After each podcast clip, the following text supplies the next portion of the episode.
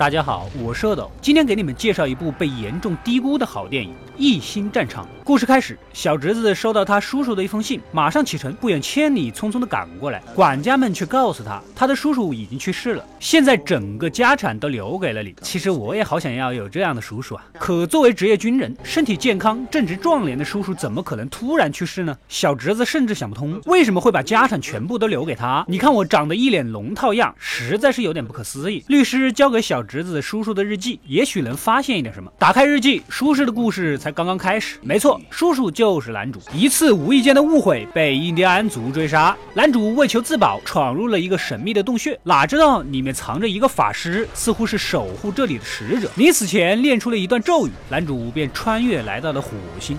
一脸黑人问号的男主发现，在这里自己跳得更高，力量更大。毕竟火星的重力只有地球的六分之一，但是不代表你就是超人，这点要区别一下。而他跳得高的特长也被火星绿皮野怪族们发现，将他抓回了族里。灌了点特制的药水，这样一来，男主就可以听懂火星人说的话了。第二天，绿皮野怪族又让男主蹦高，给大家乐呵乐呵，感情是把男主当宠物养了。突然，空中两拨人打了起来。火星上一共有三个派别，一派蓝色是善良的，另一派红色是侵略国。两国打了几千年，第三派就是绿皮野怪族，就像是撸啊撸地图里面一样。我这么说，你们总明白了吧？就在关键时刻，男主看到了漂亮的女主，顿时找到了人生的新方向，紧急关头救了女主。由于战斗误伤到了野怪族，他们也参战，帮助男主将红色侵略者给打败。这下野怪族也认可了男主的实力，拉拢男主一起为族人抢地盘。女主帮他科普起来。此时男主才发现自己原来是在火星上，而带自己过来的就是一块传送符文。在野怪族的境地，女主答应可以带他去那个神庙，然后就能送男主回去。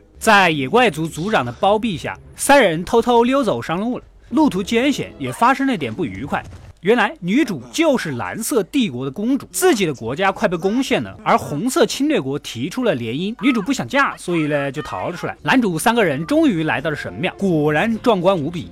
这里也是女主一直想研究的上古高级力量第九射线的发源地。这名字你们听着可能觉得有点土，要理解原著是一百多年前的小说。女主发现确实有各个星球传送的方法，但是需要念出咒语，不过需要回家上网查查资料才知道怎么读。还没看完，又一群野怪受女神使者的指引，疯狂的追杀男主他们。眼看对方气势汹汹的跑是跑不掉了，男主决定独自留下来断后。男主一人上演了野怪无双，凭着出身就是。十六级的加点和全身肉装，力敌上千野怪，最终还是双拳难敌四手，被打倒在地。此时，公主的蓝色军团及时赶到，赶走了余下的怪物们。章鱼国王其实就是来接自己女儿回去成亲的。从此，红蓝双方摒弃前嫌，重新回归爱的怀抱。女主也换上了公主的服装，希望男主能留下来帮他们打赢战争。你们有些好事者肯定要问了：明明联姻了就不打仗了，为什么还为他而战呢？你们想想，公主已经那种地位了，找男朋友还看什么条？条件吗？别人讲的是感觉，知不知道心动的感觉？男主拒绝了，他只想回家。女主很伤心，赌气答应了今晚的婚礼。结果男主却被易容术的女神使者给抓走了。原来女神使者就是整个太阳系的幕后操纵者，由他们来确定谁当皇帝，谁统治谁，过什么样的生活。这个使者一会儿变成壮汉，一会儿变成老婆婆，最后又变成自己，各种秀技能无 CD 不耗蓝。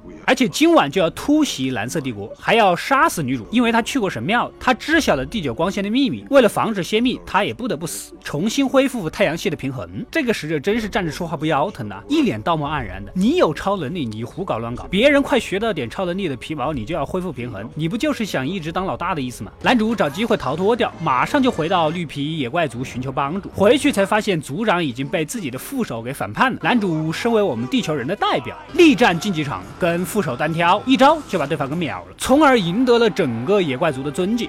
男主号召野怪们必须帮助蓝色帝国，不然蓝色帝国的今天就是我们野怪族的明天，唇亡齿寒呐！你们得明白，婚礼和背后的阴谋正在按部就班的进行着。男主就在他们喝交杯酒的关键时刻及时赶到，戳穿了阴谋。红蓝双方又打了起来，但是明显红色侵略国带的兵更多，本来就有所准备，蓝色有点打不过。此时野怪族的人也飞过来帮忙，终于合力破灭了这场阴谋。此情此景下，也不想浪费这婚礼的装饰和布置，男。主决定向女主告白求婚。夜晚，男主觉得自己在这里要什么有什么，媳妇儿也拿得出手，还回地球干什么？一把扔了传送护符。哪料到女神使者又易容潜入，并念出咒语，将男主送回到了地球。这就像你费尽了力气升到一身毕业装备，准备出去炫耀炫耀，服务器提示回档。所以男主后半生就是在不断的搜寻在地球另外的传送符文，直到有一天找到了。而他也感受到女神使者又在偷偷的跟踪他，没多久就离奇死去。男主在日记里嘱咐侄子好好的保管自己的遗体，而侄子就是坟墓的钥匙。侄子用自己小时候的名字打开了密码坟墓，却发现叔叔的尸体根本就不在这，而身。后的女神使者也正准备出手杀掉他们，却被叔叔在后面偷袭杀死，得到了那枚传送符文。原来把小侄子引过来继承家产，让小侄子打开坟墓继承，其实根本就没找到的传送符文。这一切都是叔叔安排的计划。等使者现身，准备杀人抢符文的时候，男主再在背后杀掉使者。女神使者虽然拥有超能力，但是始终玩不过咱们地球人的套路。男主就是引诱使者自己送上自己的传送符文，然后就又可以重新回到火星上，跟自己刚结婚。才洞房一天的妻子在一起了。